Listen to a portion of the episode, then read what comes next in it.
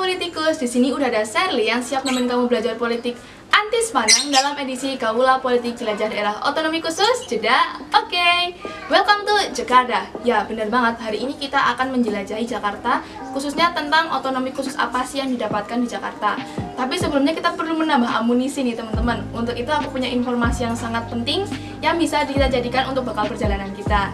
Jadi itu aku mau cerita di sini ada dua faktor otonomi khusus uh, yang membentuk sebuah daerah menjadi daerah yang desentralisasi asimetris kayak gitu teman-teman.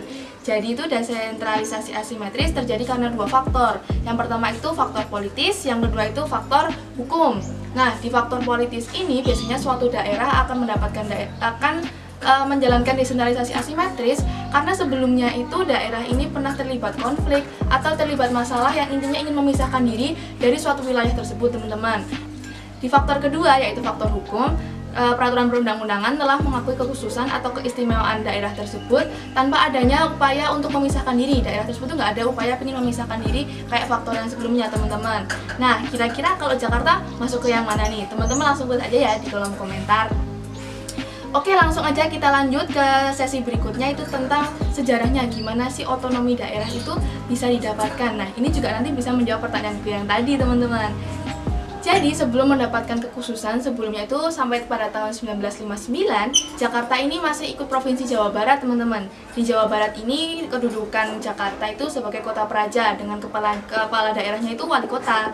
Nah hingga pada tahun 1961 terbitlah penetapan Presiden nomor 2 tahun 1961 tentang tentang pembentukan pemerintahan daerah khusus ibu kota Jakarta. Nah, mulai saat itu uh, Jakarta itu sudah memisahkan diri dari Jawa Barat. Kenapa sih kok Jakarta ini dipilih sebagai ibu kota? Kita tahu kan teman-teman banyak peristiwa penting yang terjadi di Jakarta mulai dari uh, pergerakan nasional seperti Budi Utomo, terus adanya Sumpah Pemuda, habis itu bahkan proklamasi Indonesia yang memerdekakan bangsa ini, kejadian kemerdekaan bangsa ini juga tersorot di daerah Jakarta, teman-teman. Maka dari itu Jakarta ini dipilih menjadi ibu kota karena uh, sejarahnya gitu, teman-teman. Karena adanya konsentrasi di sana. Jadi ada konsentrasi tempat. Oh, di sana Jakarta tuh uh, tempat peristiwa-peristiwa penting, kurang lebih lebih kayak gitu. Jadi udah bisa kira-kira kan jawab kira-kira Jakarta nih uh, mendapatkan desentralisasi asimetris karena faktor apa sih gitu kan.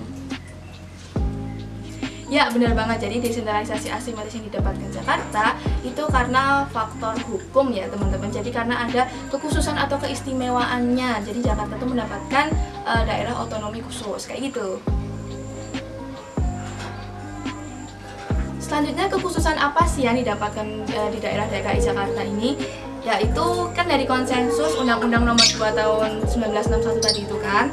Uh, makanya tuh uh, wilayah kabupaten atau kota yang ada di Jakarta itu tidak memiliki otonomi teman-teman. Jadi itu wilayah sana itu untuk kepala daerahnya secara administrasi itu sebagai jabatan karir. Jadi itu uh, bupati dan wali kota yang ada di Jakarta itu dipilih oleh gubernur dengan pertimbangan DPRD kayak gitu. Selain itu, badan legislatif yang ada di tingkat provinsi yang ada di Jakarta itu namanya DPRD daerah khusus kota Jakarta gitu kan teman-teman. Untuk di tingkat kota atau kabupaten itu nggak ada DPRD kabupaten kota adanya Dewan Kabupaten atau Kota. Nah ini tuh juga turunan ada turunnya lagi tuh jadi namanya Dewan Kelurahan gitu teman-teman. Jadi ada struktur yang sedikit berbeda yang dari daerah lainnya di Indonesia yang ada di Jakarta kayak gitu selanjutnya keistimewaan apa lagi sih? Teman-teman pasti sering dengar dong pilgub di Jakarta itu kok rasanya udah kayak nyanyiin pilpres ya kayak asiknya tuh ramenya tuh wah kayak pilpres gitu kan ya. Emang ada apa sih? Jadi tuh bener banget teman-teman kalau uh, pilkada yang ada di Jakarta itu yang diadakan di tingkat provinsi. Kayak sebelumnya aku bilang kalau di tingkat kabupaten atau kota itu dipilih teman-teman. Jadi nggak ada uh, pilkada tingkat kabupaten atau kota di di di mana namanya? Jakarta gitu kan ya itu kenapa sih kok uh, apa ya banyak yang bilang orang-orang berlomba-lomba mau jadi uh, gubernur Jakarta? Itu karena gubernur Jakarta itu punya hak protokoler teman-teman. Jadi tuh gubernur Jakarta ini memiliki kesempatan untuk mendampingi secara langsung presiden teman-teman untuk membicarakan mengurus tentang uh, apa sih yang mau dibangun di Jakarta kayak gitu. Pokoknya membahas kepentingan ibu kota itu bisa langsung dengan presiden itu kan. Wah keren banget kayak wah langsung dengan orang nomor satu di Indonesia ya kayak gitu Oke teman-teman, ya, itu aja yang bisa aku sampaikan. Sampai ketemu di episode selanjutnya di Jeda Oke yang lain. Dadah.